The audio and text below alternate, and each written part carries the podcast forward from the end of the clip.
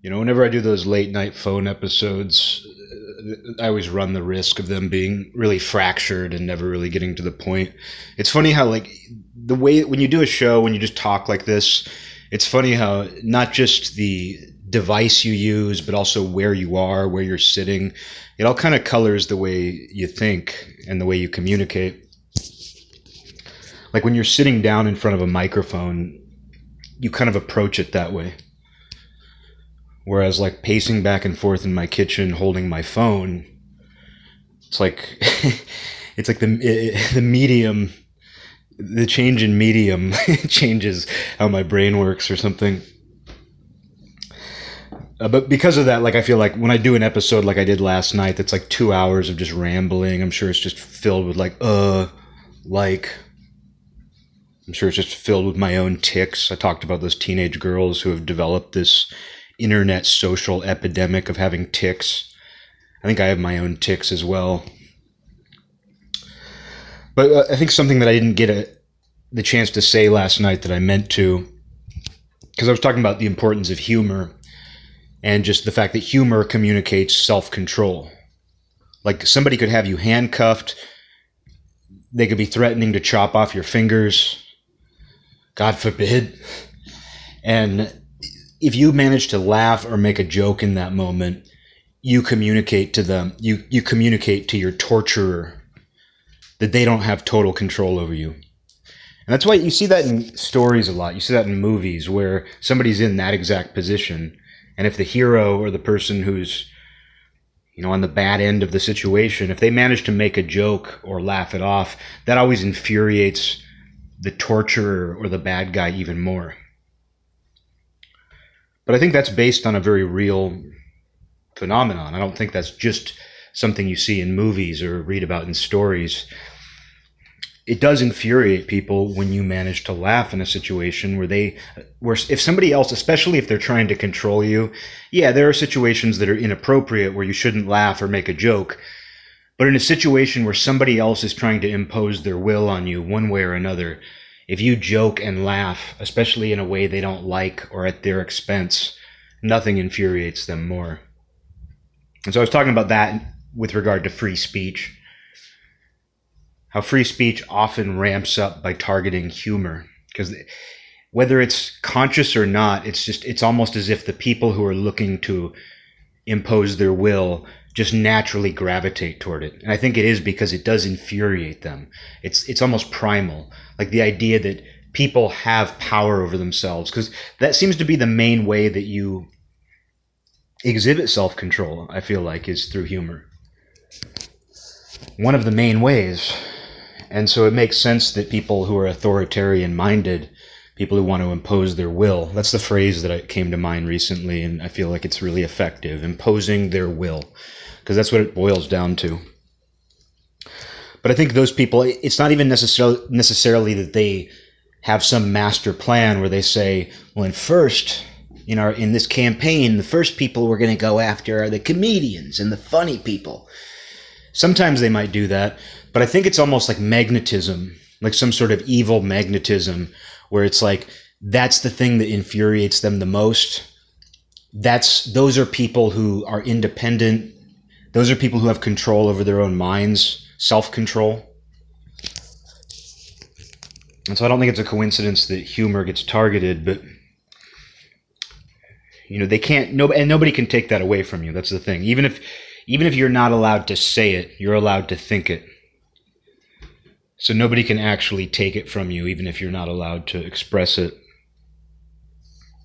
But what I wanted to get at that I don't think I said last night was just that that's the most effective weapon you have as well. Like if there is something that you don't like, if there's something going on that you don't like, the most effective weapon you have is humor. Because it can be subtle, it can be heavy handed, it could be a parody, but that's always one of the most effective ways to neutralize something that you know it's it's always the best way to kind of neutralize a some sort of force you know if there's some sort of negative force the best way to deal with it is often through humor not that that's the only way but it's something because i think humor is so innate and because it is something that it, it's a very individual expression, you know, and it relates to that idea of like self control. But it's very humor is very inwardly oriented.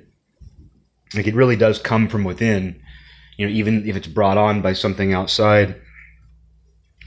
But you can also use it as a weapon, and I think right now it's probably going to be the most effective weapon against people who are imposing their will. And I don't see much sense of humor from them. I don't see much genuine sense of humor from the people who are doing that. It's not even the it's it, it, I don't even see them trying to be funny is what I'm getting at. Whether I like the humor or not, I don't even see them trying to be funny. And the only laughter I really see is mean spirited. Because when you use humor as a weapon, it doesn't have to be mean spirited. Sometimes it's even more effective if, it's not. Because I think if mean spirited humor was the most effective weapon, far more people would just be, you know, just extremely crass and blunt and harsh. You know, like like racist jokes, for example. Like when you think of just classic racist jokes that many of us heard growing up. Not that people were telling them all all the time, but it was like you would come across them. You know, that you'd just come across them but you know, a lot of those, there's a reason why those weren't necessarily like what comedians were saying on stage. You know, even in earlier eras, you know, maybe people, yeah, there was a lot of humor about women, about wives. I'm sure there was some other stuff that brushed up against. I mean, we, we know that people were stereotyped. We know that it was not uncommon for different ethnic groups, different races to be stereotyped as a part of mainstream comedy. But the, the sort of racist jokes I'm talking about are ones where, I mean, you either know them or you don't, but they're kind of the classics where it's just they're just these extremely harsh, mean-spirited jokes.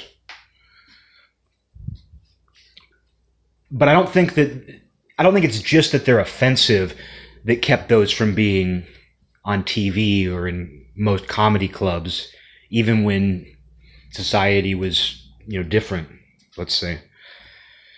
I think it's also that people don't necessarily seek humor that's that is that blunt.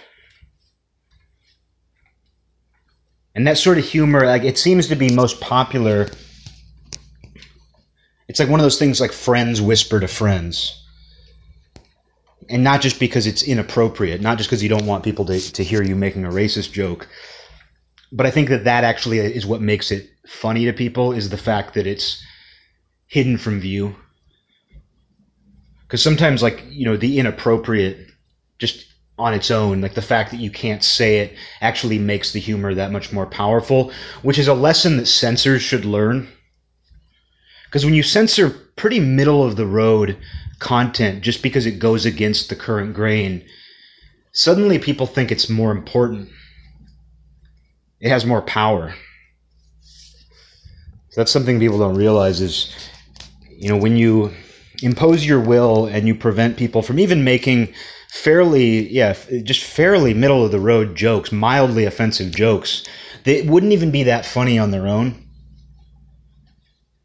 You know, because I wouldn't consider myself, especially at this point, somebody who, like, I don't think offensive humor is that funny anymore. Like, there was a point in my life when I was a kid where it was just anything offensive I thought was amusing. But right now, it's like I, when I think about things that I actually genuinely find funny, they're almost always subtle. Like if there is something offensive about them, there is kind of a subtlety to it or a truth to it, rather than just hitting you over the head bluntly with it.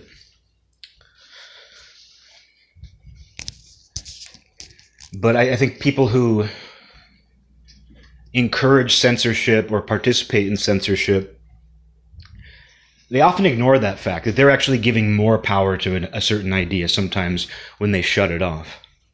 When they tell people they can't laugh at it or pay attention to it, people seek it out. I mean, that's a common effect in marketing to the point where it's a cliche. Oh, it, bad press is good press. But I think they know that. I think people who try to impose their will in our current world today, they know that any press is good press which is why they go for just shutting it down entirely. Like they don't just go for calling things out. They don't just go for picketing and protesting. there's an effort to institutionalize all this. An increasingly successful effort to institutionalize and have this play out through the court of law to actually stop people from being able to say any say what they don't want them to say. So in that way, bad press isn't good press because bad press is coupled with these networks shutting you down entirely, making it impossible to communicate, impossible to share what you do, to share your ideas for that matter. You know, so that's something that's different. That's and, and you know, and every authoritarian regime knows that. Every authoritarian minded person knows that, that bad press can be good press, so it's best just not to let it exist at all.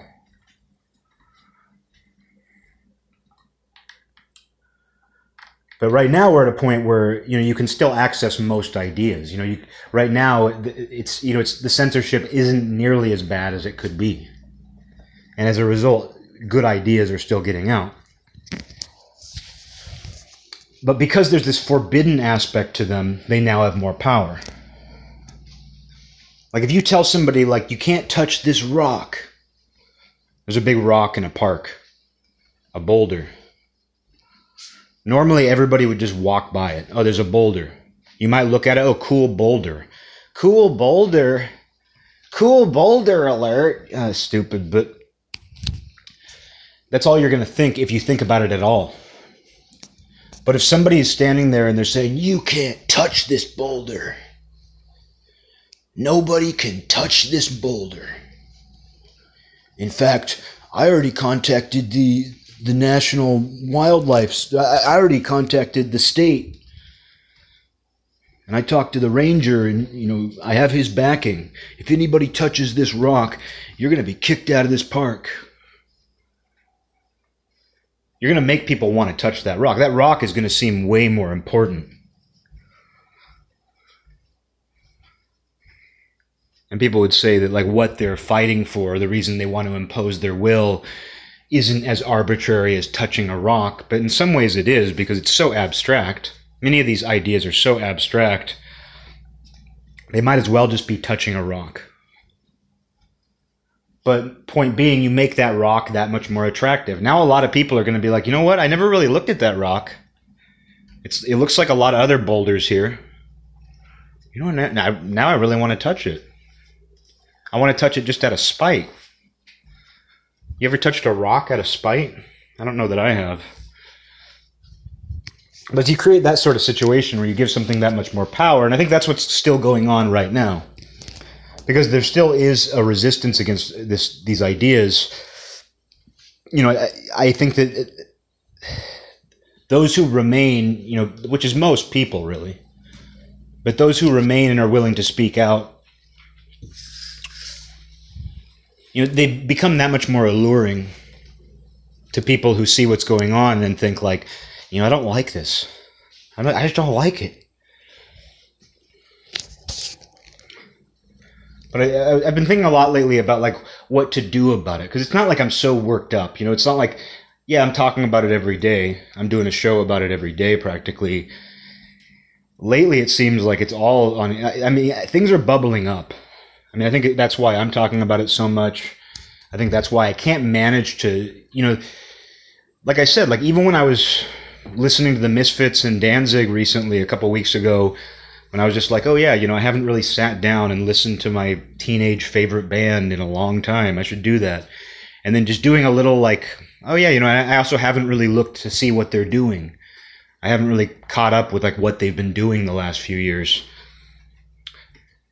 And like immediately though, it was like it wasn't even like I was there was no way I could look for it. It's not like I typed into Google Danzig thoughts on woke culture or Jerry Only Trumpsfeld donations. But you, if you just search for like an update on those guys, that's what comes up. Like culture war stuff is like one of the first things that came up for me. Just trying to get an update on like what those guys are up to. Hey, you know what are those guys up to? uh, but uh, it was just funny to me though because it's like the first thing came up. Oh, it's an article about how Danzig defended Trumpsfeld and criticized Planned Parenthood. Planet Parenthood. And Jer- oh, they found Jerry Only donated money to Trumpsfeld.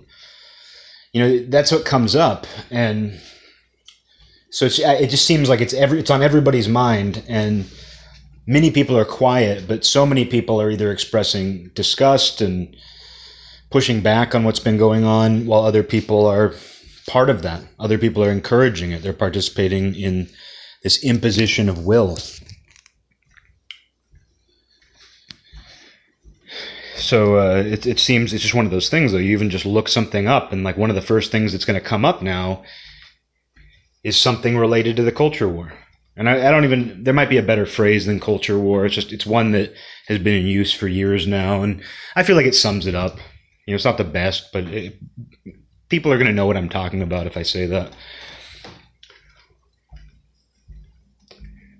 But you know, with all this kind of bubbling to the surface, like seeing a lot of people like really just at wits end with it because it's gotten so weird. It's gotten so truly weird. And I like weirdness, but this is a chaotic, unpredictable. I mean, it's kind of predictable, but it's certainly chaotic weirdness that just isn't even aesthetically pleasing. Because the thing about chaos, let's go into chaos here, but like the thing about chaos is uh, because I'm a fan, you know, while I do live a very orderly life, I love chaos.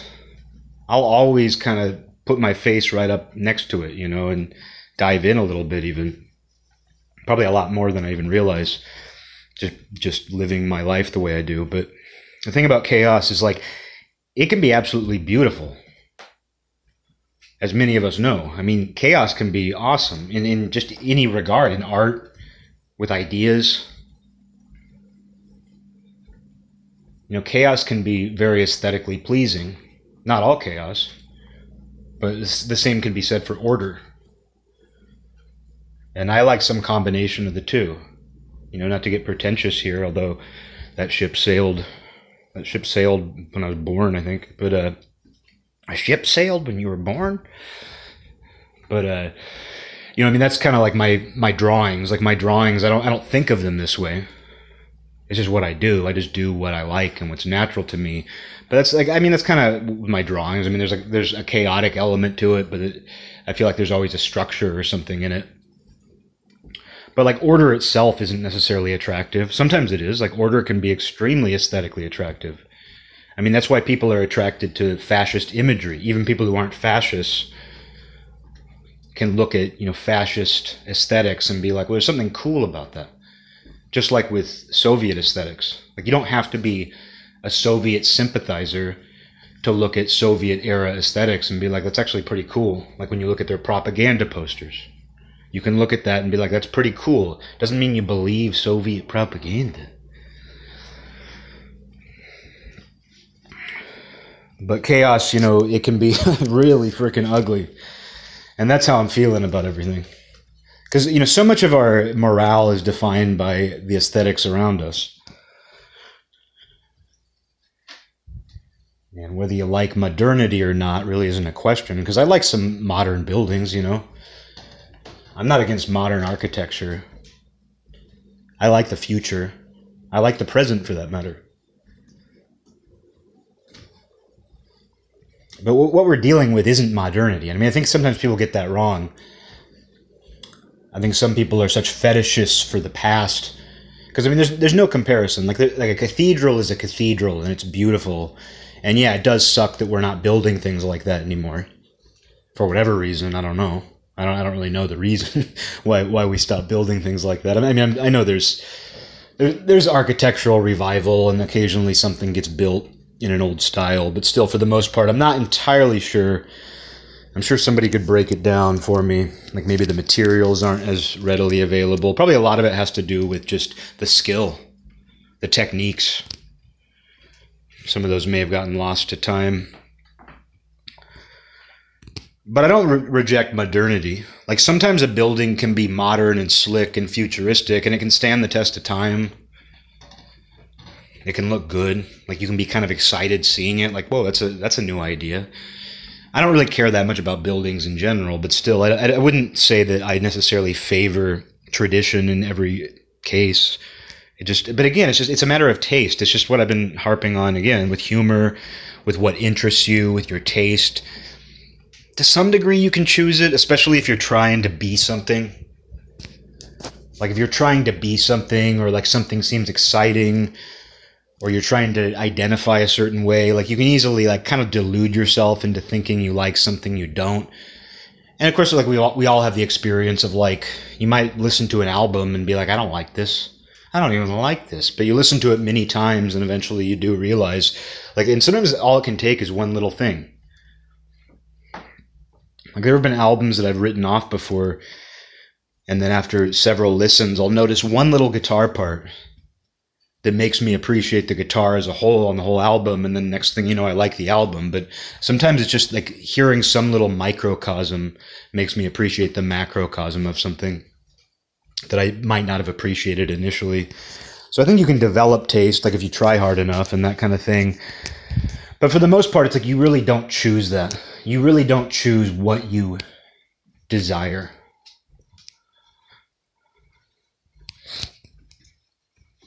And so, a war on a war on uh, free speech is, to me, especially the way this one is being shaped, really is a war on your taste your judgment,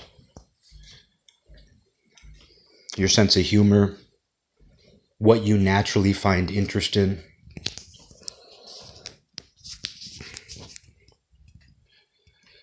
And that's where I draw a hard line. You know, that's where I draw the hardest line, honestly, is that aspect. And it makes me wonder, too. It's like the people who do try to impose their will or try to say that your taste needs to reflect this. You know, I've given some examples recently including from people that I personally know. So that, so that it's not just like, oh, I looked at the internet and I saw what the craziest person was saying. I try to reference what people I know say, like people I like. I always want to make that point. But, you know, just people who kind of demand quotas. Like, you need to listen to a certain amount of this. You need to promote this many black artists. You're not playing enough black artists on every night's a school night. It's like that really offends my taste. Because my taste isn't based on these socio-political factors, but it really it makes me question other people's taste. Because I believe people like the things they like. And even if I don't like something, I'm never somebody who judges somebody for their taste. At least like not since I've been a teenager, you know. I, I truly don't judge people for their taste. I might joke about it. I might talk a little shit because that's fun. It's fun to talk a little shit. But for the most part, like I, I truly don't judge people for their taste. If anything, I judge the people closest to me. and I feel that I'm judged by the people closest to me too. Like my friends who are deeply into similar music that I'm into, I feel like we're the hardest on each other. Like if one of them likes an album and I don't like it, I'll get shit for it. Be like, what do you mean you don't like it? You know, it's like, it's fun though. It's all good nature. It's with friends. But when it comes to other people, like I, I, would never expect them to support something. I would never expect them to have any other reason for being into it other than they simply like it. But the fact that you have to include like socio-political factors into it Like, oh, you list your you oh, you're gonna list your ten favorite female country or your, your ten favorite country singers. I noticed there's only two women. What's up with that? There's a lot of female country singers, and you only got two women. It's things like that. Like I mentioned, the guy who was complaining about the classic rock drummers, somebody who didn't include any black drummers in this like list of rock drummers. You know, things like that. Just demanding that people's taste reflect hiring quotas, basically. It's that sort of logic, but applied to what you like, what you're into, what you're interested in. And it makes me wonder like, do those people, like, do those sort of people who think you need to do that, did they not have taste in the things that they were into or that they are into? Like, was their taste just always the product of what their peers think? I know that's true to some degree. Like posers exist, but I don't I don't look at everybody who's into something and think, "Oh, they're just pretending to make friends." I mean, that happens. But I don't I tend to not think, especially people I know. Like I know that people I know have a genuine taste in in what they like. But the added element of these new kind of socio-political demands on your taste, it just makes me wonder like did you ever sincerely like any of the things you liked? Like what does this say about your own judgment? What does this say about your own taste? That the zeitgeist can suddenly make you make strange demands when it comes to something that's supposedly just in you. I like what I like.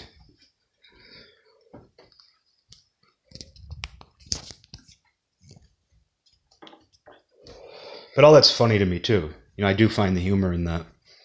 Because I just think, like, man, the trouble you're putting yourself in, or I mean, the trouble you're forcing yourself to go through.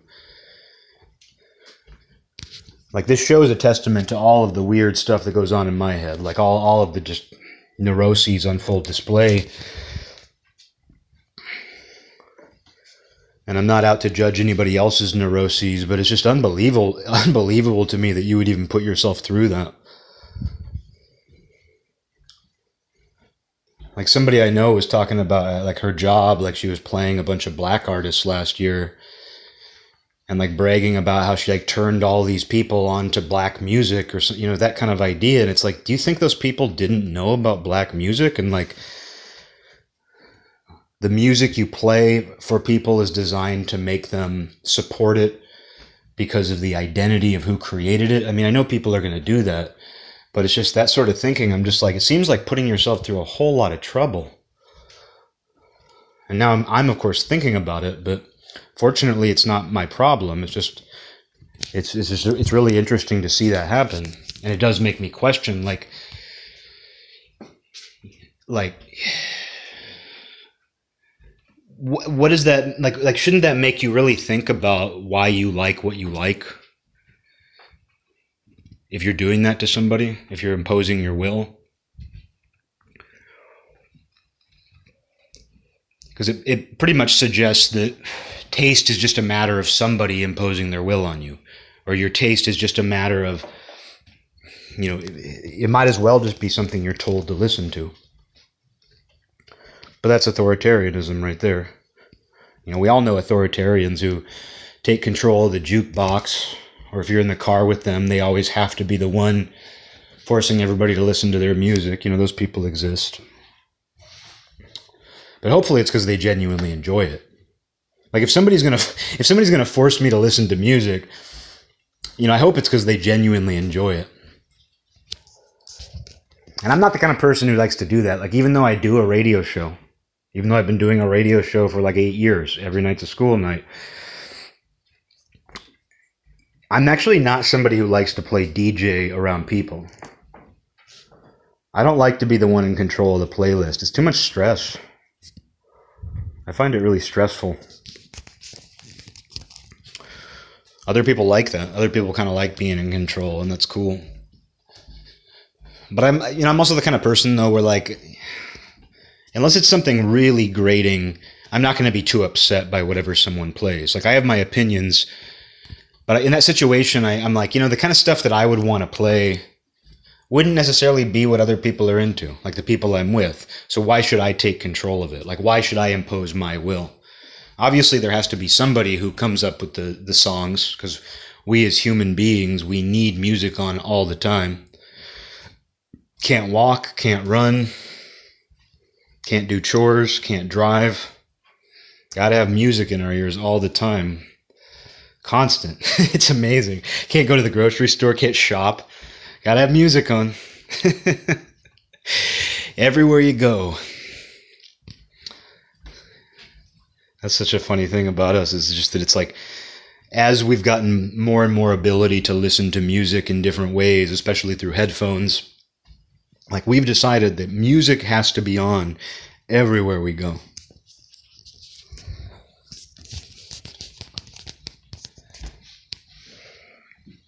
But yeah, I mean, somebody's got to make the decision. Somebody's got to come up with a playlist. Unfortunately, that's just music.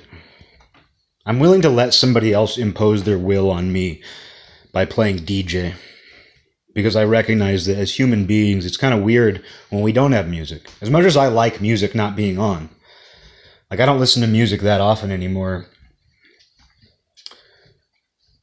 but I usually have to have something on. The silence does kind of get me.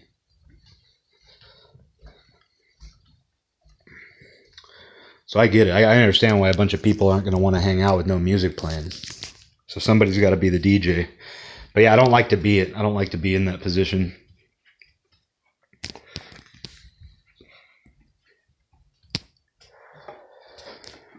But retaining your taste, I mean, all these things, you're going to retain them anyway unless you let somebody impose their will. Like these are things, like I said, humor is, like I just mentioned, is one where, you know, somebody can't change that. They can't change you from finding things funny that you're going to find funny. Like even if they force you into a position where you can't express that, you're still going to find the same things funny. But the same is true for taste. The same is true for what you find interest in. Because people, that's a classic story. You know, it's like the kid who's not supposed to read a certain book sneaks off and reads it. Like where there's an opportunity, someone will find it. It's like slaves teaching each other to read and write. They're not supposed to, but they find a way to do it because that's interesting to them.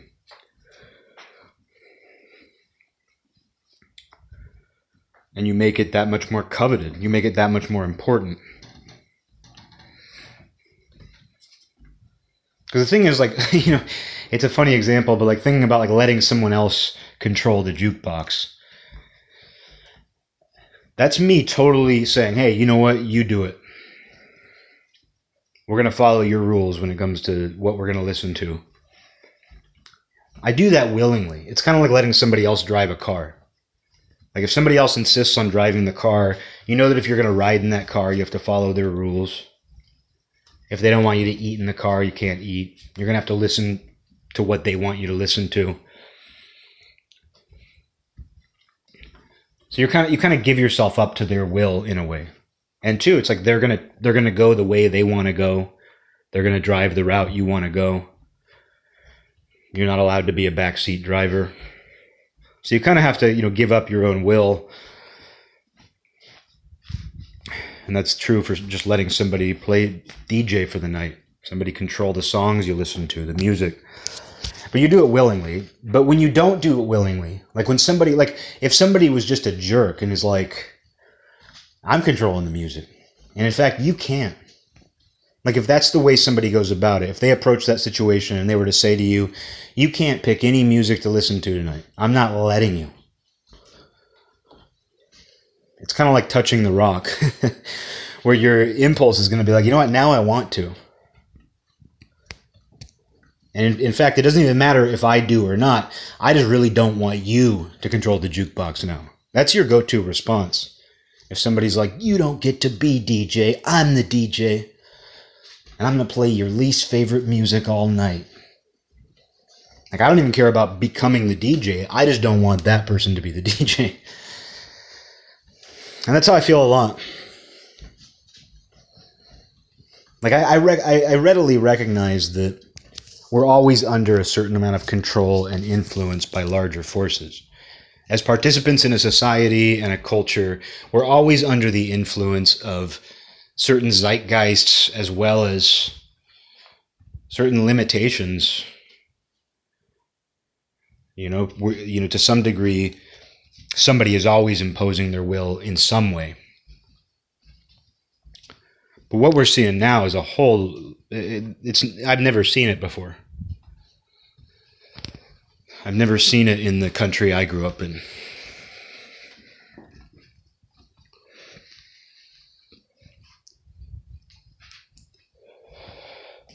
But it is it does feel like that person who's like, you know, I'm not going to let you have any say. I'm going to have all the say. I'm going to make decisions for everybody. And not just because I naturally fell into this role and you let me you went along with it because it seemed fine. It seemed like a decent enough arrangement.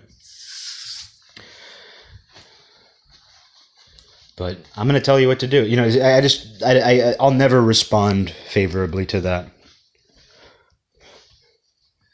Like, even if I never wanted to touch the rock, and I don't plan on touching the rock, I don't want to touch the rock. Now I just want you away. My only goal is that you get away from that rock. So that's where I come from because like I'm not somebody who wants to impose my will on anybody. Even in small ways. Like I'm happy if somebody listens to the show and finds anything I say interesting, if they can manage to get through these barrage periods where I just do episodes every day. You know, I want I want people to like it and find it interesting, sure. Be entertained in some way. But it's like at no point do I want anybody to think the way I think, and actually I wouldn't even recommend it. It's like Harmony Korine, Corinne, however you say his name. I remember he was on David Letterman, which that was great when he was this. He was on David Letterman a few times in the '90s, and it was great. He totally. Speaking of chaos, it's like he totally shook up the whole system and pissed off David Letterman. Really beautiful to see it. But they were talking about his book. He had written a book. It's kind of an experimental book, of course, like a lot of what he does or, or was doing then. But David Letterman's like, "Well, tell me about your book." That's how he sounds. Well, tell me about. I, have never tried to do David Letterman. I don't do. I'm not good at impersonating famous people. I'm not good at doing impersonations of real people.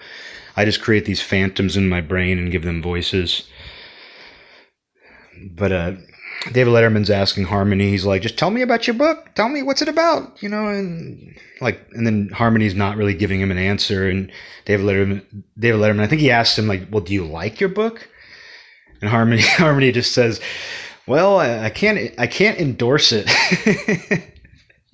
I love that. I can't endorse it. And David Letterman's like, "You can't endorse your own book," you know. Uh, but it's funny. It's perfect. I love that like I feel the same way about anything I say on here, where it's like you know I say this stuff and I believe it, but it's like I don't endorse it.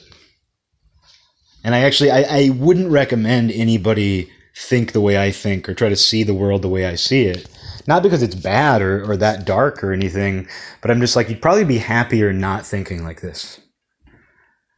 Like this feels natural to me, but it's like I don't know, analyzing life and things, you know, dissecting life too much it's not for everybody, I don't think. So I can't endorse the things I say necessarily, but you know, I'm definitely not trying to impose my will.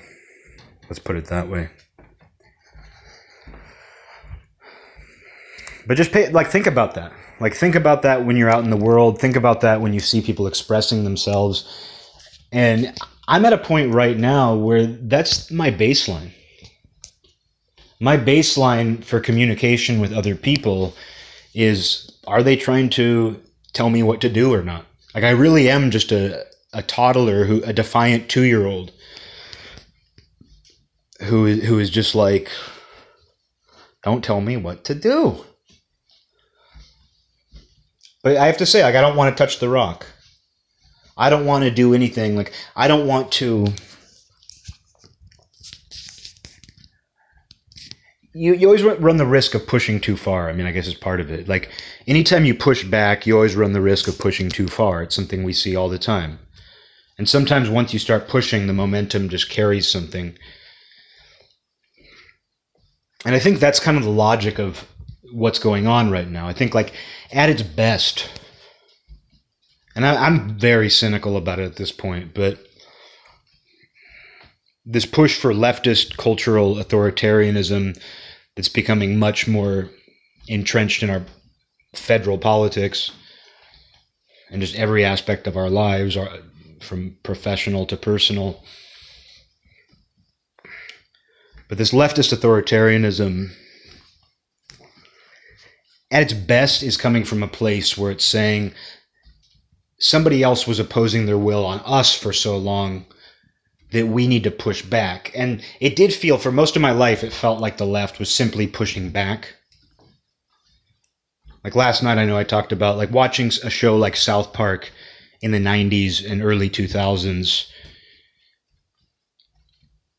They were kind of fighting that battle on both fronts, where there were equally powerful cultural forces who were trying to impose their will and South Park was able to push at both of them. And both of those different forces were opposed to each other, and they're still around today. But we can see where culturally and increasingly politically and in every other aspect of our lives, what was once the left simply pushing back went too far. and it hasn't gone as far as it could go. So I'm not trying to sound hysterical or anything, but it's happening, and it's been happening. But they push too far. But you know, when you push back on that, you in turn don't want to push too far.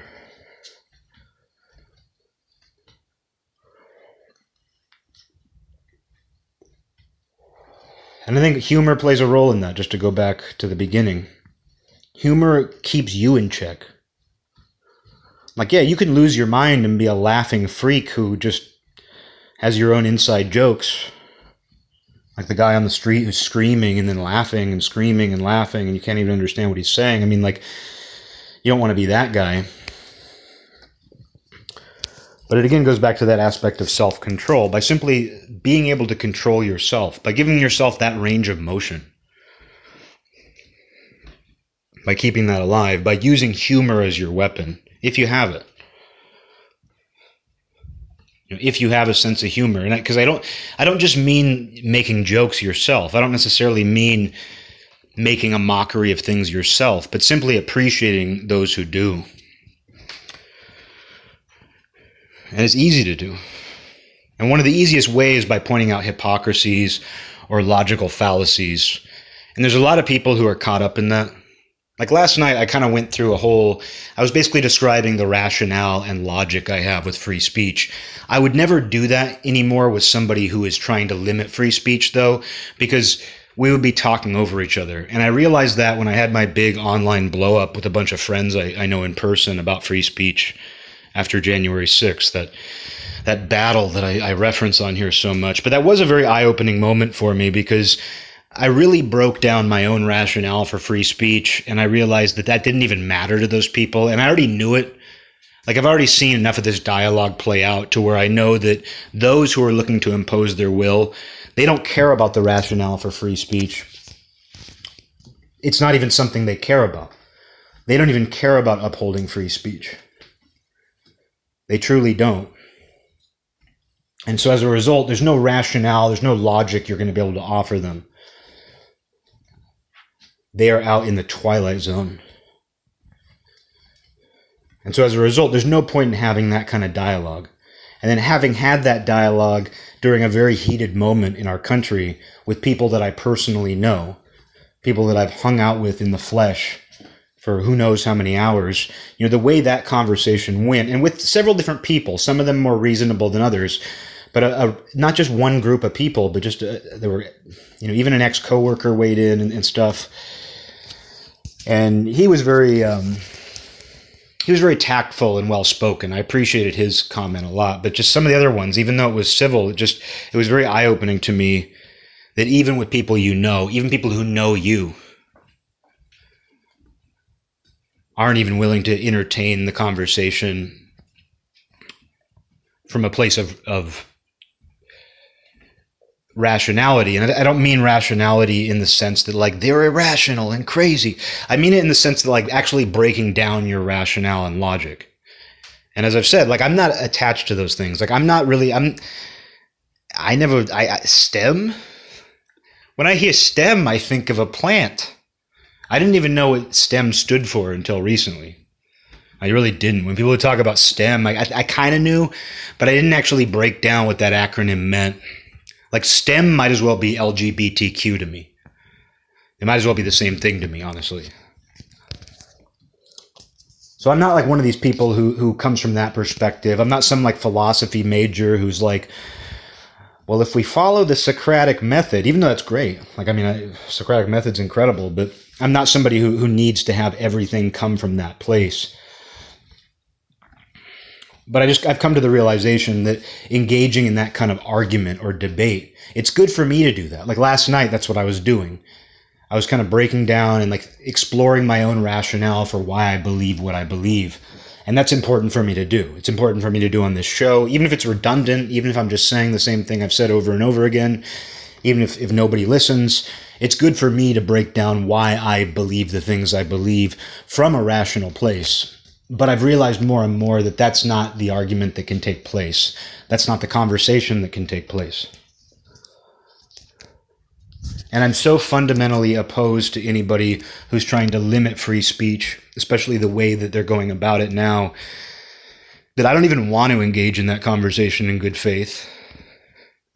Like things have reached a point where like one of the reasons why I'm avoiding people aside from my usual reasons is just because I I I, I kind of feel like I'm in a, a, place right now where I would snap, not in an un, un, not in an unhinged way, but I'm just ready to just. I don't know. I, I just feel like I have so much scorn that it's just I, I I'd rather not even go there because it's not going to do any good.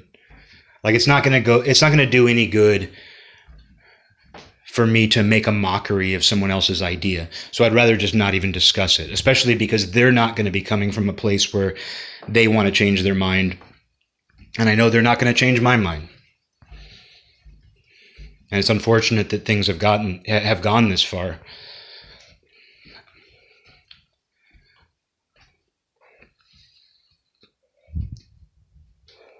Because I do believe just making light of it relentlessly, but not falling into the trap of just pointing out hypocrisies.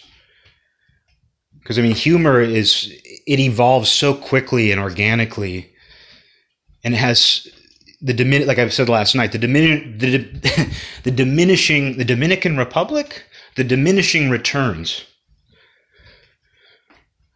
Oh, when you said DR, I thought you meant Dominican Republic. He's talking about diminishing returns. But you know, the law of diminishing returns, I was mentioning, you know, that's especially harsh with humor, where it's very hard to keep squeezing true, genuine humor out of something. Like even if it's still funny, it's hard to squeeze out that moment where it just rips you, it just rips you. You can't keep squeezing it and get that over and over again. And as a result, you know, humor has to be very creative. It has to surprise you. And so I see taking more and more creative ways to just knock all this shit out, to just highlight the absurdity of it.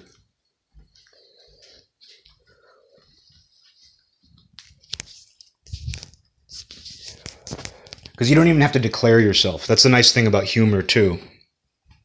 You know, some people think comedians hide behind that. Actually, the very people I'm talking about believe comedians hide behind their humor there's an increasingly strong belief that people who make jokes, be they professional comedians or just people who enjoy joking around about anything and everything, there's this belief that it's always hiding some sort of true belief. Behind every joke, there's there's a, a truth.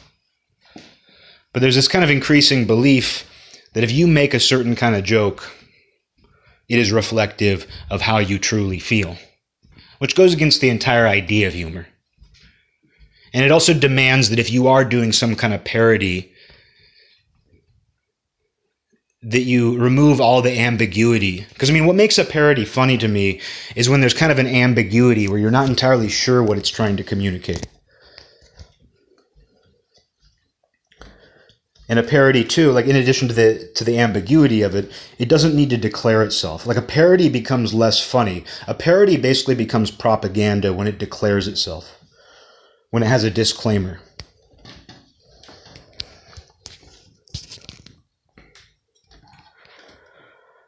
And you know it's effective when you don't do that. Like an effective parody is when you can't entirely be sure what they're trying to communicate, but you can appreciate the parody on its own. The parody highlights the absurdity of it. And that's what humor is. Humor is, at its core, just highlighting the absurdity of life.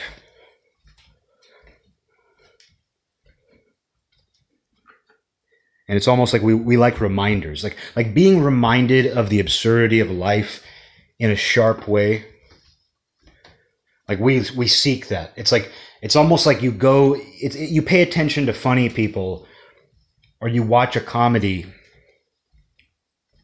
You know, you listen to somebody talk who's funny, largely as a reminder to be like, oh yeah, things are fucking wild and absurd, and that's wonderful because I'm laughing about it.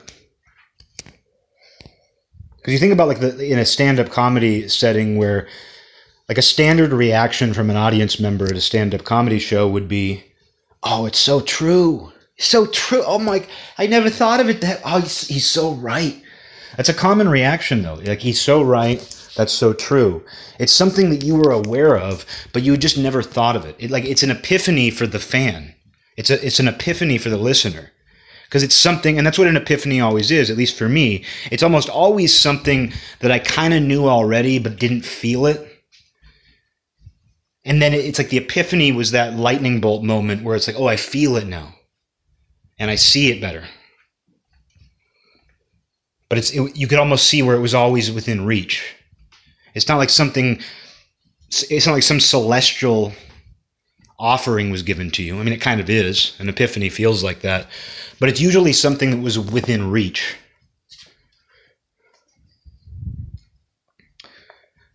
And that's I, one of the reasons why audiences at comedy shows react that way because it's like, oh yeah, that was something that was always within my reach, and you mentioned it. I always saw that rock. I always saw that boulder at the park, but until he touched it, I didn't. I, you know, I didn't even realize that you could just touch that boulder. Like you could just put your hand on that boulder. That's kind of what it's like, though. It's like I didn't realize that you could actually think about it that way, but I know what you're talking about. That's so much of what comedy is. But it's made that much better when it doesn't declare itself.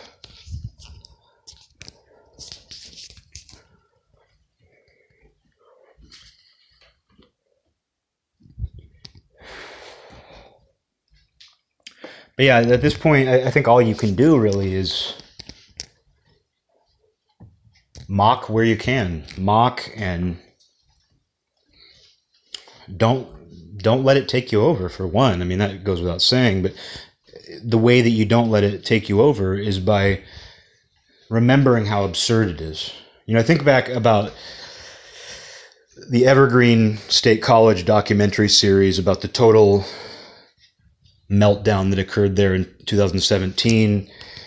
And on the in the documentary, they play a an audio segment. You don't have a visual, but somebody recorded it. They recorded the audio with their phone, and there's a segment where there's this insane confrontation going on in this classroom. I think I mentioned it on an episode here, but it made me laugh because it's like these activists have taken hold of the classroom, and the teacher, who I personally knew, I had his wife as a professor. Elizabeth was her name. I liked her a lot. Elizabeth was cool. Elizabeth was cool. But her husband, David, he would come to our class as a guest speaker because he, he he was an incredible thinker, honestly. Like he uh, he knew so much about you know the German philosophers, so he would come and he would talk to us about that. But he was the teacher on this recording. Like I didn't know him well, like I didn't know him personally really, but he came to our class and you know I kind of met him and that kind of thing. But you know I, I got along really well with his wife, who was my professor. So there is a personal connection to me with this, in addition to having gone to Evergreen. Like I actually knew the guy who's on this recording, David. Professor David.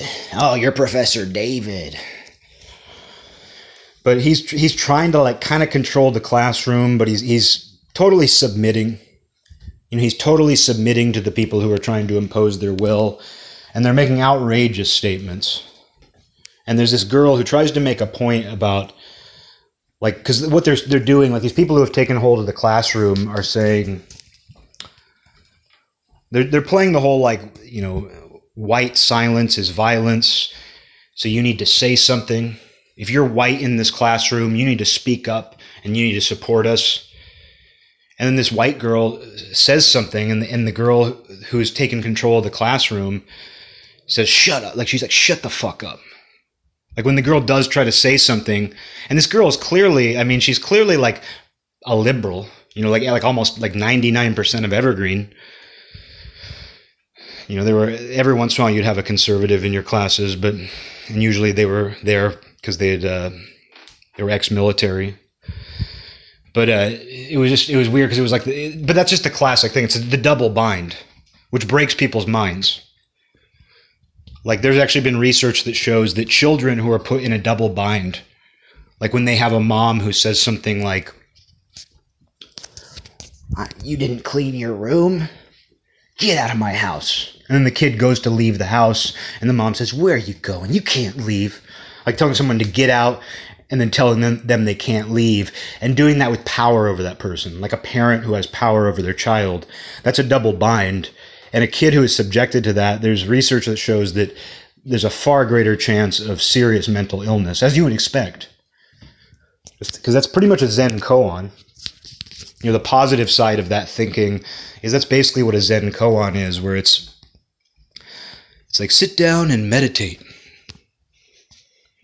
Somebody tells you you have to leave. And then when you go to leave, they say you can't go. What is the solution? It's pretty much a Zen koan. And the idea is that you transcend those poles. You know, a Zen koan is basically designed to break down your rationale and logic and say, I can't rationalize that. I can't find the logic in that. I can't find the solution of that. And accepting that, and not even necessarily thinking it through, but simply allowing your mind to rest on that and meditating on it. That can enhance a Buddhist practice. I would say that I don't think, you know, I don't sit there and think about Zen koans. You know, the sound of one hand clapping is, is a Zen koan. I don't sit there and think about those things, but they play a huge role in my thinking. They play a, a, huge role in the appeal that Buddhism has to me. The fact that Buddhism deals with th- those situations, because my entire life I felt like I'm constantly putting myself in double binds. But anyway, you know, if you do that to yourself for a spiritual practice, that's one thing. But when it's somebody imposing their will, telling you to leave, and then telling you you can't leave,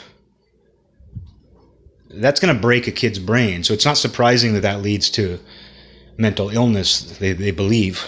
They. So that's what happened in this classroom, though. This classroom had been taken over by activists, far left activists, heavily motivated by race. And they, they were, this girl was screaming at the classroom, you know, if you don't speak up, you're basically enabling what? I don't know.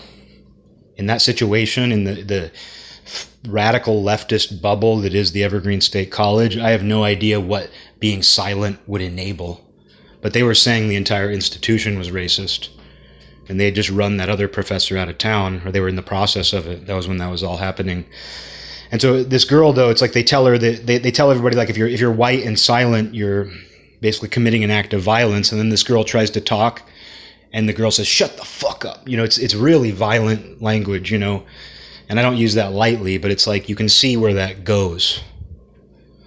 When you're imposing your will in such a menacing way.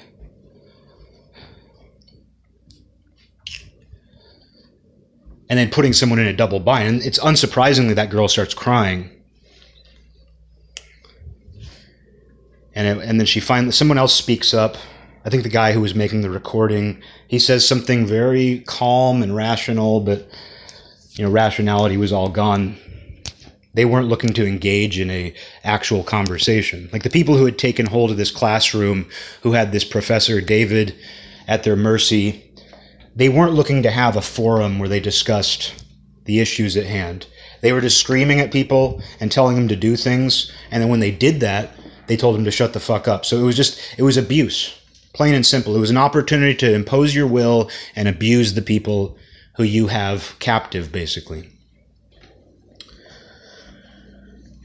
And so that girl starts crying, and then finally she's she's crying, she's sobbing, and then and she like says something, and then this other white girl is like, "And see what you're doing now." she has such, this this girl has such an awful voice. She's like she's like, and now you've made it all about you, which is a typical white girl thing. She says she says something like that. That's not exactly what she says, but she's like, oh, now you're doing the white woman thing of like making it all about you by crying. And it's like she just had someone scream in her face. Like she had somebody tell her to do something, and then when she did it, they screamed in her face or screamed at her very harshly, and so she started crying. And that's not okay. Like she's paying to be there She's in college. She's not paying to have this classroom taken over. She's not paying, this professor's salary isn't based on him allowing a small group of students to take over his classroom and truly harass the people in it, to try to intimidate them for reasons unknown. I mean, we know the reasons, though, and it's not about their political aims, it's not about their social aims. They just want to abuse somebody, they want to abuse people, they're unhappy. But so this girl's paying for this because she's in this class, you know, somebody's paying for it. If she's there on a scholarship, she's there on somebody's dime. But chances are she was paying for it. And she naturally starts crying. And then this other, you know, white girl who, who's more, she sees that as an opportunity to, to dig her nails in and says, now you've made it all about you by crying like all of the other white girls. You know, it's just, oh man, how do you, what do you do in that situation? All you can do is mock it. All you can do is laugh.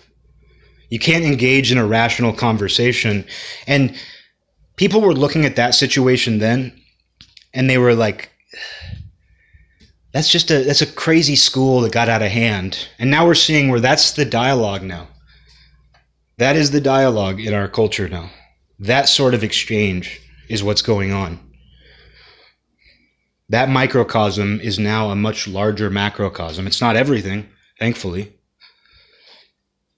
But the girl who's crying the best part is she just it's the most honest moment in this whole charade in this whole production of just madness.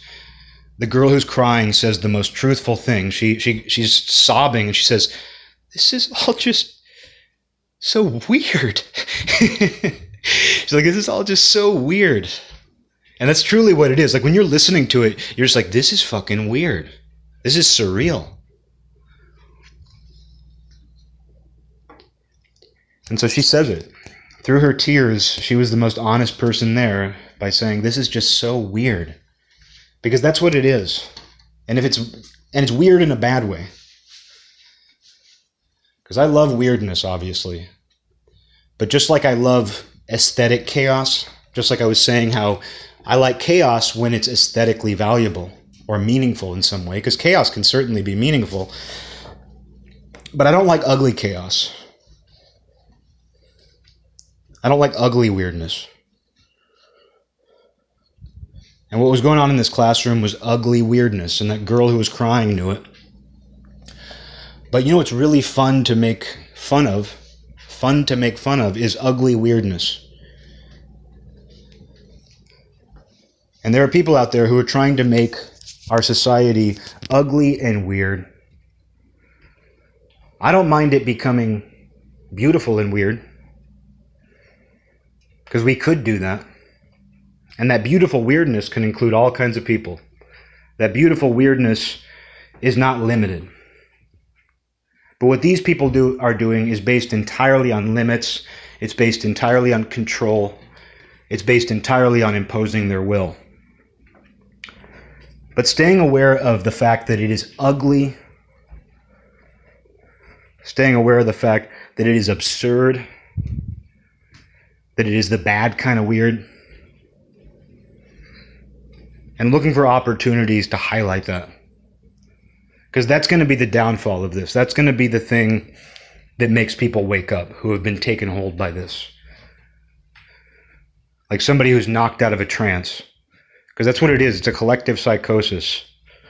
And I'm, I, you know, I was reluctant to say that a few years ago, but that, that was the phrase that was coming to mind as we watched this build. It was collective psychosis.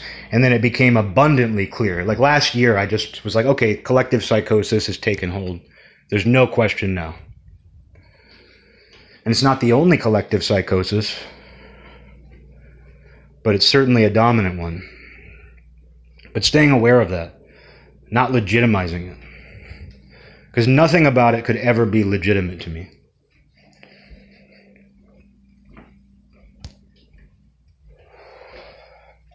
And so I have to look for opportunities, and I will. Because this is not a society that, it's not a culture that can sustain itself on its own, which is why it targets people. Its fuel is mean spirited. It is fueled by all this behavior we're seeing, that is its fuel. That is its main purpose, as well as its fuel. It sustains itself that way.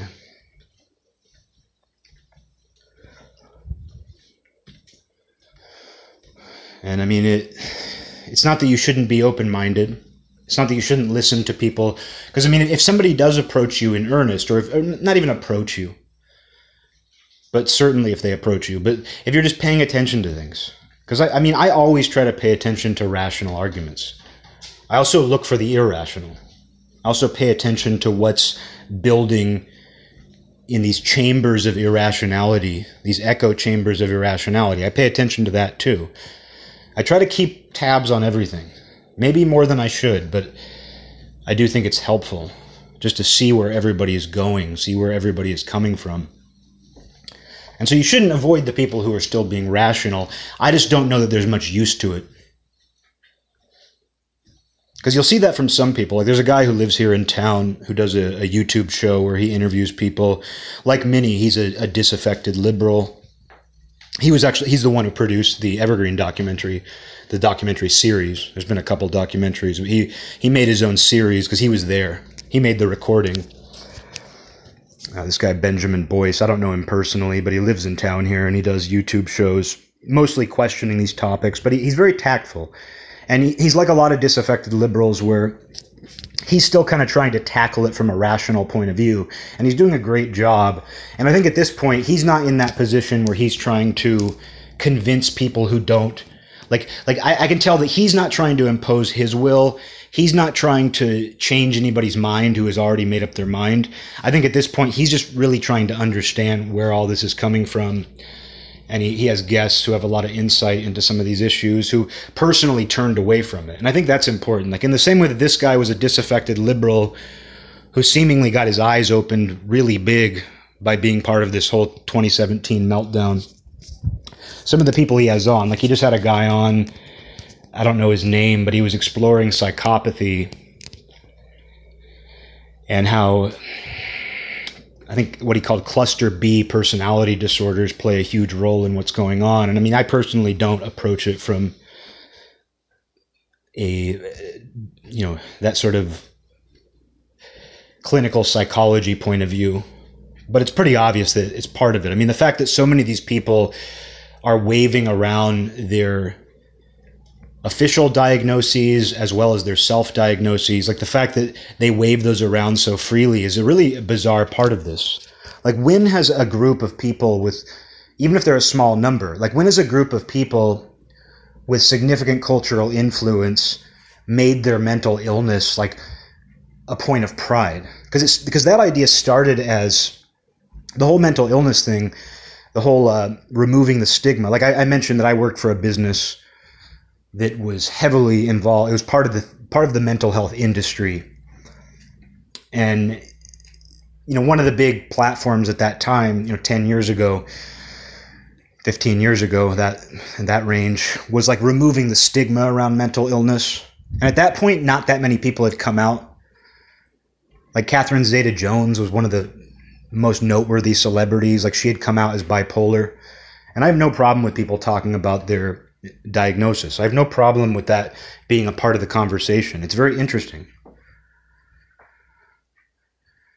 But that was sort of a foreshadowing to what we have now, which is tons and tons of people under the guise of being mental health advocates are just constantly talking about their own mental illness and in some cases it's never in some cases it's, it's never even been diagnosed it's because they read about it on wikipedia like they read a list of you know, they have those, uh, like the DSM has its, like if you have three or more of these behaviors, you might be bipolars. You might be bipolars if you, uh, if you have three or more of these symptoms, these behaviors.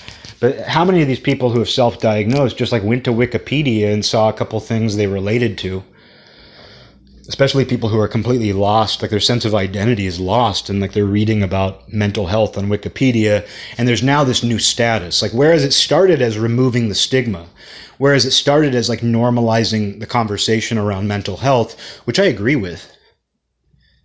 You know i agree with that. Like i agree people should be able to talk about their afflictions without judgment. I mean you always run a certain risk of course like if a woman is is very open about being bipolar, you know, the people who know her or people who meet her, that's something to be aware of. Somebody might choose not to date somebody who is just upfront with the fact that they have some sort of serious personality disorder. I mean, that makes complete sense. But it's sort of a win win for everybody in that somebody isn't publicly judged for that. But then people who don't want anything to do with that can, they also know. It's like, oh, now I know, so I, I'm not even going to go there. I don't really, I don't need to figure, I don't need to see what happens in that situation. But it's gone so far overboard and it's become a status thing where it's like, and I and I know this personally. Like this is again something that isn't just in some corner of the internet. I saw this with a group of women I know here who they all kind of had self-diagnosed issues. Some of them were had real diagnoses. You know, some of them had actually been diagnosed. But it was it was kind of part of the social fabric. And it seemed like everybody had to have something even if it was just depression. I mean you saw where like depression and anxiety were big. And the, and the, the reality is those things are big. Like, like i don't want to come across like i'm denying those things. But you can see where it's it's become a sort of status especially with younger people where there's a need to have something even when you don't if all your friends you know are depressed and anxious and they're clinically depressed and anxious and they, they have this disorder, oh, borderline personality. There's almost this pressure for you to have it too. It becomes kind of a decoration. But as these people have, have gained more and more influence, it's kind of incredible to think that one of the banners they are waving is affliction. One of the banners that they are waving in their battle is saying, We're crazy. We have mental problems. Listen to us. Let us impose our will on you. Not that every single person who's doing that has mental issues or is claiming to. I'm not claim, I'm not saying that at all, but it's it's obviously a part of all this. It's obviously a, a pretty big part actually. And so that's so strange about it. I mean, that's the absurd part of it as well, where it's like on one hand, accept that we're all mentally ill and we want to broadcast it to everybody but uh, you also have to treat us like we're sane and we know what's in your best interest. We know what's in everybody's best interest. And, and we have the right to tell you what you can do and not do or say or, or not say. That's a double bind right there. Accept the fact that we are mentally ill and proud of it, that we have mental health disorders and we're proud of it. But treat us like we are the the sane people who know what's right for everybody. Zero logic in that, which is why you can't use logic, which is why you can't use rationale. You just have to say, "Oh yeah, you're you know, unfortunately you can't just say you're crazy, and that's not my approach anyway." Like my response to that sort of that movement isn't to say, "Oh, you're all crazy." Oh, you know that's too obvious. It's too easy. It's mean spirited and if somebody really does have some sort of mental illness that's the last thing i want to mock them for. But that's where creativity comes in. That's why you have to get creative. But those are the sort of absurdities you start to notice you're just like oh that's hmm hmm I mean, that should keep you sane. But like I was talking about last night, it's very easy to forget what personality disorders are like because you do have this sort of fictional idea of what they are. But if you've ever been in a situation where you're having an argument with somebody, and, and I'm not somebody who goes, like, if somebody argues with me, I don't just default to the view that, oh, this person's crazy because they have a problem with me or they disagree with me. I don't I don't ever default to that view that you must be crazy to disagree with me. I mean, I'm crazy in my own way, not diagnosable. I'm crazy though. I mean, I'll never I would never deny that. you'd you'd know that I was crazy if you if you've listened if you listen to this show. You'd know that I was crazy if I said that I wasn't crazy. There's a see that's a Zen koan. You'd know I was crazy if I said I wasn't crazy. But I'm not the kind of person like that's not my go-to is to be like, "Oh, you're mentally ill. You oh, you disagreed with me? That must mean you're mentally ill cuz I'm I'm just a pillar of sanity." You know, I, I would never do that, but but you do have experiences like, and I've definitely had plenty of experiences with mentally ill people, diagnosably mentally ill, people who the DSM has it fairly right at the very least. It may it may be a temporary, you know, this may just be the way that we refer to certain afflictions during this time period and we'll later have a more comprehensive understanding and better terminology. But right now, I can tell you that I've known people, some of them fairly well, who are 100% diagnosable based on the standards of the, the DSM at any given time, which not that you can trust that 100%. But like you'll find that you'll be like hearing them talk about something and you've kind of forgotten that that's a part of things. Like you've kind of, because I mean, you don't do that. You don't, if you're friends with somebody like that, it's not like you go around just thinking like, oh, they're crazy, they're crazy, oh, they have this wrong with them. And people don't like someone saying crazy, but guess what? Like the people I know who are legitimately crazy, like think it's funny when they're called crazy.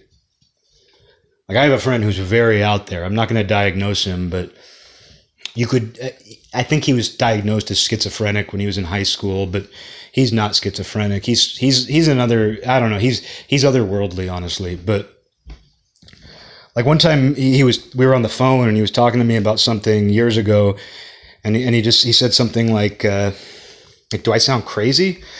And I was just like, "Yeah." I was like, "You sound crazy," and he, thought it was the funniest thing in the world. You know, so it's like crazy people aren't necessarily sensitive about being called crazy. I just have to say that because that's another one of the things they don't want you to say. That's another. This is me being an old man. That's another one of the things they don't want you to say is crazy. It's true though. You're not supposed to say that. But sometimes you'll be talking to somebody you know and you like, and you don't go through life like your friendship with them isn't based on you constantly thinking this person's there's something wrong with this person. But there'll be a moment where you like are talking about something or have a disagreement, and then you just realize at one point you're like, oh wait, this is spiraling into something else. And I think that's often a sign for me like even though I spiral, like I don't do that when I'm like when I have a disagreement with somebody or like a debate or something, I try not to spiral. Because that's how you end up arguing about something else entirely. And if somebody's not drunk, like if you've had a drunk argument, like like my friend and I were at a bar years ago and this guy tried to pick a fight with us. He and he, he kept arguing he accused my friend of saying something to like his female friend that my friend didn't even say. He was like you called you called dustin's girlfriend a bitch dude. And my friend was like what like who? He's like dude like i heard you. You called dustin's girlfriend a bitch. I, I don't even know why he's like white knighting for her but my friend didn't say that. You know? And uh, this guy's just drunk and uh, so they were arguing about like that, like whether or not my friend called his friend's girlfriend a bitch. So they were arguing about that, and then like next thing you know, they, like the guy kind of shifted the argument to where he was arguing about something slightly different. No, it was you need to get out because this guy he apparently worked there as a barback, but he was off shift. I mean, he doesn't control the bar. He's a, you're a fucking barback, and now you're drunk after your shift or before whatever you're doing, whatever you're doing, dude. And he, then he told us to get out, and he had no authority to do that. He's like, "I think you just need to leave." And that was he, basically he, he in that moment he was saying, "You can't touch the rock." And my friend, sure enough, was my friend Nick, German Irish. Like he's not a he's not a fighter. He doesn't pick. He doesn't willingly get into conflicts. But it's like if somebody, if he's drinking and like somebody tells him, if they try to impose their will on him, like he will not back down. You know, that's something I know about him from my own experience. Like he and I have gotten in arguments when we were drunk before growing up and stuff. Like he won't back down. And so this guy, I could see like, I could see Nick's back just stiffen and it didn't come like just a, the, it never came to violence. So this isn't some amazing story about a bar fight or anything, but like when this guy goes, you could see this guy shift the argument, and then he turns it into, I think you guys just need to leave. You just need to get out. And I saw my friend's back just stiffen, and he took like two steps toward the guy, and he was like, he's like, you can't do that. You can't tell us to do that. And then it became this like back and forth about like how we need to leave. Like the argument started as like you called Dustin's girlfriend a bitch. And then it turned into you just need to leave. So now they're having an argument over whether this guy has the authority to tell us to leave. And the guy, he had like he had uh, buttons on his jacket, like not not like button up buttons, but like uh, like little those little buttons that you pin on, like like band buttons. You know, I can't remember what those are called. Like you use a button machine and you can put them on stuff, and they were Marvel, or no, they, they were or they they were like comic book related. So this guy had like comic book related pins, buttons on his jacket, and my friend knows a lot about comics. He's a big comic guy, and he was like, "Oh, I see you have that button." Like, and he's a psychologist now and stuff. You know, not, not that it takes a psychologist to like use a little psychology on someone who's drunk and trying to start a fight. But my friend tried to like deflect the argument. He was like, oh, I see you have that button. Like, did you ever read the comic where like Superman grabs Wonder Woman and they like fl- like fly to another planet and like have sex and like a, a volcano erupts? And I've never heard of this. That's what he said though. He's like the one where Wonder Woman and, and Superman like fly off into the cosmos and like fuck or it's implied that they fuck and then like a volcano erupts while this is going on. And the guy goes, I know what you're talking about, but they didn't fuck. Because apparently it doesn't show that, but that's like what's implied with the volcano erupting while this is going on. It's like obviously suggestive, according to my friend. And this, but this guy, like, then he's, he's arguing about that like here my friend was trying to like bridge a gap and be like hey we're both into comic books. Do you just want to talk about comics basically? And yeah like i mean that's an obvious little trick. It's like telling a kid like i have a toy for you or something you know but still it's like what else are you going to do in that situation? And then the guy goes like they didn't fuck. And then they start getting into an argument about comics and at that point, I just went to the bartender and I was like, I'm just, well, because what I realized is I was like, I, I, didn't know this guy, but I was like, he's been standing here arguing with us. Like, th- this argument has gone through like three different phases. And I know, I know he's not going to like take a swing. He just wants to like talk shit to us. Like, I realized like this isn't a guy who's actually going to start a physical fight because you don't know when someone confronts you at a bar if that's going to happen. But it was clear, like by this time, he was just looking to have really petty, stupid arguments with us about everything. And so I just went to the bartender and I was like, "Hey, this guy's been trying to start a fight with us for the last five minutes." And sure, and they just like broke it up. They didn't kick him out or anything, but it was just one of those things. But like, that's an argument with a drunk person, and I don't think that guy was mentally ill. I think he was just belligerent, and he probably had a crush on his friend's girlfriend, which is why he felt the need to like he probably heard someone say bitch and thought that my friend said it or something and he decided he was probably looking for an opportunity to impress his friend's girlfriend. That's I, that's my own psych 101 interpretation. I'm sure it's true though honestly. It was like the fact that he started a fight with us about something that he accused my friend of saying to his friend's girlfriend like that's absurd. That's completely absurd but people do that. Like when you when you hear about like people getting killed in fights and stuff like how many of those fights are over shit like that? But uh like even though he was drunk and like I, I doubt he was mentally ill. He was just drunk. But sometimes you'll be having like like an argument with somebody or just a discussion even. It doesn't have to be an argument. A discussion with somebody who does have some sort of diagnosis and you'll realize though that it's like this total spiral where you're not even discussing the thing that you're supposed to be discussing. Like in an argument, you're no longer even arguing about the thing you're supposed to be arguing about. It's turned into this complete spiral, and it's treacherous. And it is kind of like arguing with a drunk person. Because they'll like cycle back to something really weird. Like they'll get hung up on something really weird. And then they like move like like and, and that's what we see with a lot of these things it's why it's why I was talking about like not using 1984 and Nazi Germany as analogies anymore.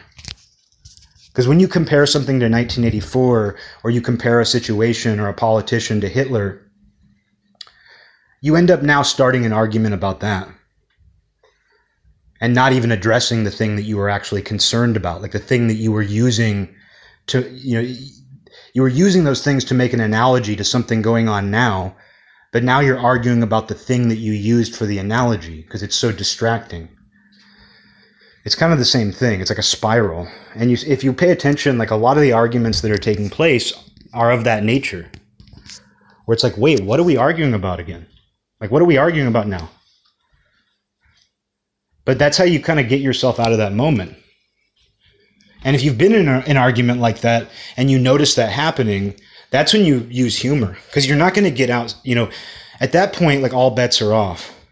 Like that's not a salvageable argument if it's a spiral like that. And, and, I'm not saying it just happens with people who have mental illnesses. I'm not looking to target people with mental illnesses here. But because so many of the people who are engaging in these kinds of discussions right now, because our culture has this happening again and again everywhere, you know, and these and some of the people doing it are these proponents of, you know, removing mental health stigma, stig, stigma, stigma diagnosing themselves publicly, sometimes self diagnosing themselves. You know, it's something to keep in mind. All of these arguments are just a spiral, and no logic is going to get you out of that. No rationale is going to get you out of that. Rationale is going to appeal to the people who are coming to you in good faith, or that you just see operating in good faith. And like I was saying, if somebody disagrees with you and they're coming from a good place, well, that's great. It's great that you can have that conversation. But when you realize that it's a spiral, you have no business participating. Use humor. Humor is an entry point, it's an exit point. It's a it'll stop it'll, it'll it's a break. Humor can put the brakes on something. Even if it's just internal, even if it's just you thinking in your head, "Oh yeah, this is wild." This is a, just a mutant situation. you know, something is mutated into something like absurd and unrecognizable. I have to remember that. I have to remember that that's not the standard.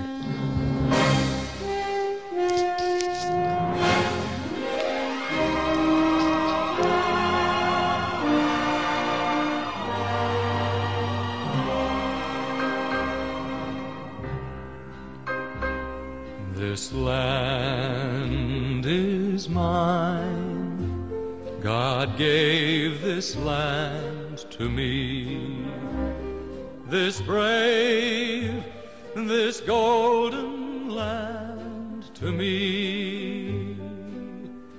And when the morning sun reveals her hills and plains, I see a land where children can run free.